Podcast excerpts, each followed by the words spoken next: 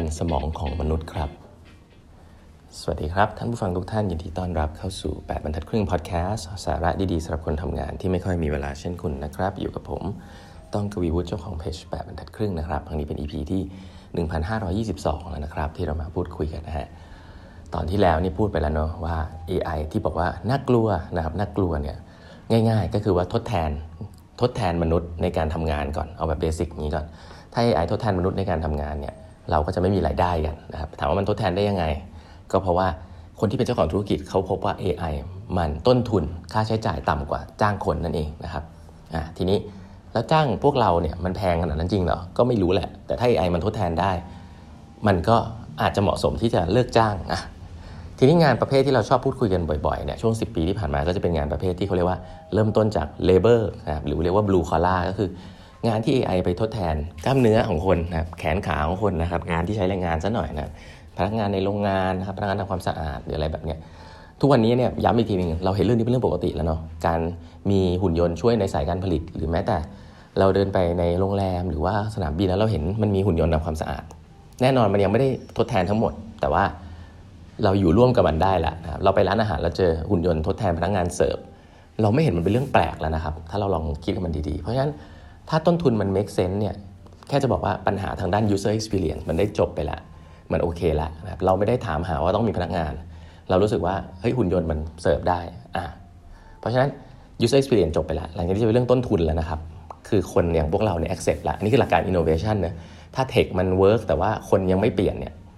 อะอันนั้นลำบาก แต่ตอนนี้คนเรารู้สึกเป็นเรื่องปกติไปแล้วนะเพราะงั้นงานพวกที่เป็น blue collar นะครับที่เรียกว่าพนักงานใช้แรงงานช้าหน่อยเนี่ยจบไปแล้วนะครับ ทีนี้ในในออฟฟิศนะพวก white collar ที่ทำงานซ้ำๆอันนี้จริงๆอาจจะเจอมาตั้งนานแล้วนะทำงานแนวสายที่เป็น automation นะครับ accounting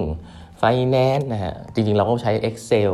ใช้ macro เราใช้เขียนโปรแกรมที่ทำให้งานที่มัน repetitive เนี่ยทำให้มันง่ายขึ้น เราเอาซอฟต์แวร์ต่างๆ มาใช้เนี่ยจริงๆ เราใช้มาสักพักแล้วนะฮะ แต่หลังจากนี้มันอาจจะมากกว่าเดิมอีกคือ อาจจะทำให้คอมพิวเตอร์มันทำงานแทนเราได้นะครับ เพราะอันนี้ก็เขาเรียกว่า เป็นงานระดับที่เป็น white collar ที่ทำงานซ้ำๆนะครับหนังสือเล่มนี้เนี่ยจะพูดเกี่ยวกับ 2 อาชีพเสมอนะผมอันนี้ผมไม่ได้คิดเองนะแต่ผมก็คิดว่าก็ make sense นะก็คือ legal and accounting นะครับเพราะว่า 2 2 2 discipline เนี้ยผมว่าเหมือนมันเป็น discipline ที่โฮ Bible อะไรบางอย่าง ซึ่งคนไม่เข้าใจ แต่ Bible อันนี้ไม่ค่อยเปลี่ยนนะ ก็คือกฎหมายกับเรื่องของมาตรฐานบัญชี คือมันเป็น specialist แต่ว่าคุณเน่ยเรียนเรื่องเนี้ยเบสออนหนังสือเล่มเนี้และส่วนใหญ่หนังสือเล่มนี้มันก็ไม่เปลี่ยน แล้วมันก็ทำให้คนที่ทำงานด้านเนี้ก็ไม่อยากจะเปลี่ยน แล้วก็ถือ2สสิ่งนี้ไว้ที่คนอื่นไม่รู้นะคือมันอาจจะเป็นหนังสือที่อ่านยากนะคนอื่นไม่รู้นะครับแต่ว่าบังเอิญว่า AI บอกว่ามันไม่ยากนะครับแล้วยิ่งมันไม่เปลี่ยนเนี่ย AI ชอบนะเพราะฉะนั้นกลายเป็นอาชีพที่มันมีความต้องการสูงมีความ specialize สูงมากๆแบบเนี้แต่มันเบสออนสิ่งที่มันไม่ได้เปลี่ยนแปลงไปข้างหน้ามากเนี่ย จะโดน AI ทดแทนได้ง่ายนะ เพราะฉะนั้น legal กับ accounting เนี่ยจะกลับหัวกลับหางเลยว่า 2 อาชีพนี้จะเป็นอาชีพที่น่ากลัวมาก ผมคนหนึ่งเนี่ยจะไม่ให้ลูกเรียนแน่นอนนะครับ เพราะว่ารู้สึกว่ามันเป็นอาชีพที่อาจจะ AI ทดแทนได้ง่ายขึ้นนะครับ ทีนี้เราพูดกันไปถึงไวคอล่าในลักษณะแบบนี้แล้วเห็นไหมฮะอาชีพมันเริ่มไล่มาละเอแล้วมันมีอาชีพอะไรที่เราคิดว่า AI ไม่สามารถทดแทนได้หรือเมื่อก่อนเราจะพูดกันเยอะ เราจะบอกว่า AI เนี่ยไม่สามารถที่จะ ทดแทนสิ่งที่เป็น creativity ได้นะครับ ครั้งที่แล้วผมเล่าไปละเรื่องของการทำคอนเทนต์ การผลิตคอนเทนต์ การคิดรูปภาพ การคิดภาษานะครับ เมื่อ natural language processing มันเกิดขึ้นเนี่ย โอ้ มันสามารถที่จะ replace คนคนที่เก่งด้านภาษาได้ มันอาจจะ replace คนที่เก่งด้านวาดรูปได้ ซึ่งเราเห็นแล้วว่ามันมีโปรแกรม AI มากมายตอนนี้ที่วาดรูปแทนเรา อย่างผมตอนนี้เมื่อก่อนต้องจ้างพนักงานกราฟิกมาช่วยทำสมมตินะในงานหลายๆงาน ตอนนี้ผมว่าผมใช้ Canva ใช้ Midjourney ทำแป๊บแบบใส่ prompt เข้าไปเป็นภาษาอังกฤษนะเป็น text ปุ๊บออกมาเป็นภาพเลย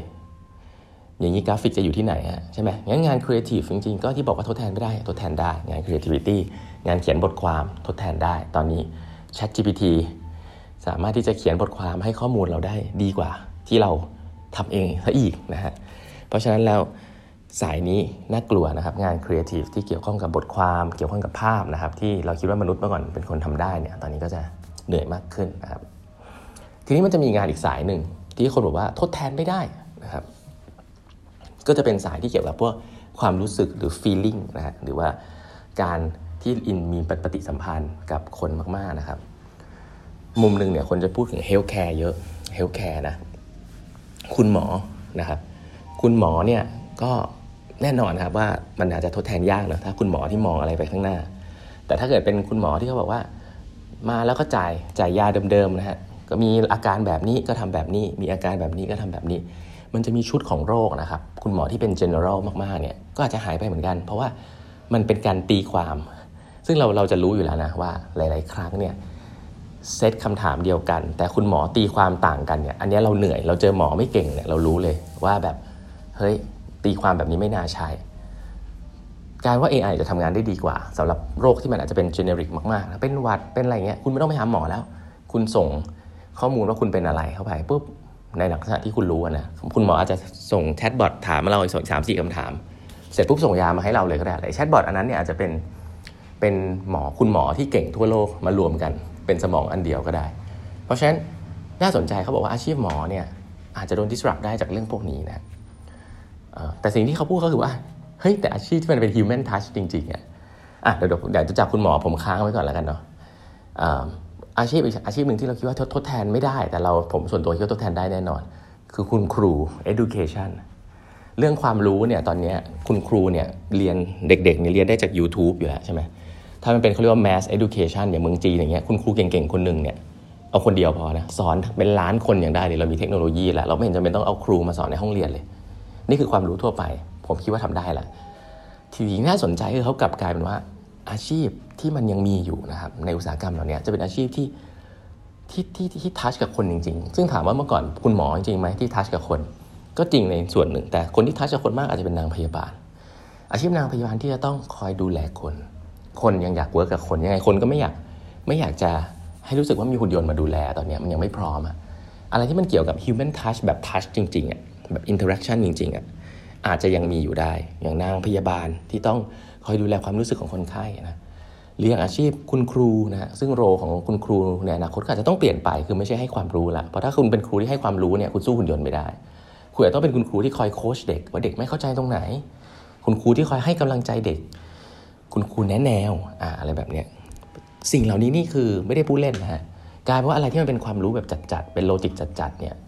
จะโดนทดแทนได้นะแต่อะไรที่เป็นเรื่องของความรู้สึกบ้าง เรื่องของอะไรที่ต้องเข้าใจคนมากๆนะครับไม่ได้หมายว่า AI จะแทนไม่ได้นะ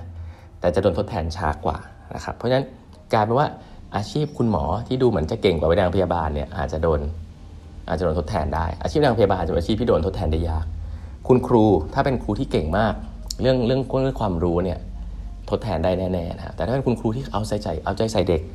ก็อาจจะทดแทนได้ยากนะครับ ซึ่งเรื่องเหล่านี้ฮะ เป็นเรื่องที่เขาบอกว่า เมื่อมันเกิดขึ้นมันก็หมายความว่า คนที่จะชนะเนี่ยก็คือคนที่เป็นเจ้าของเทคโนโลยีพวกนี้นะครับ ส่วนคนที่แพ้ก็คือพวกเรานะที่เป็นพนักงานนี่แหละนะมันก็กลายว่าอินคัมแกรมันก็จะมากขึ้นเรื่อยๆอีกนะครับรายได้ของบริษัทที่เป็นเจ้าของเทคโนโลยีเนี่ยก็จะมากขึ้นไปเรื่อยๆจนกระทั่ง income gapันถึงจุดที่คนอาจจะไม่มีงานทำคำถามคือจะเอารายได้จากไหนจะอยู่กันยังไงนะครับมันก็จะเป็นคอนเซปต์ของที่เราเคยได้ยินคือ UBI นะ Universal Basic Income นะ หรือว่าคนจริง ๆแล้วจะทำยังไงให้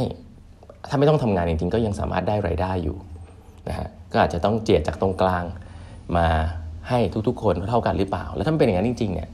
มันจะเหมือนสังคมที่เรียกว่าโซเชียลลิซึมหรือสังคมนิยมหรือเปล่า คนจะขี้เกียจหรือเปล่า อันนี้ก็จะเป็นหลักการที่น่าสนใจว่าอนาคตเนี่ยโลกมันจะเป็นยังไง เพราะถ้าเทคโนโลยีมันแทนคนได้หมด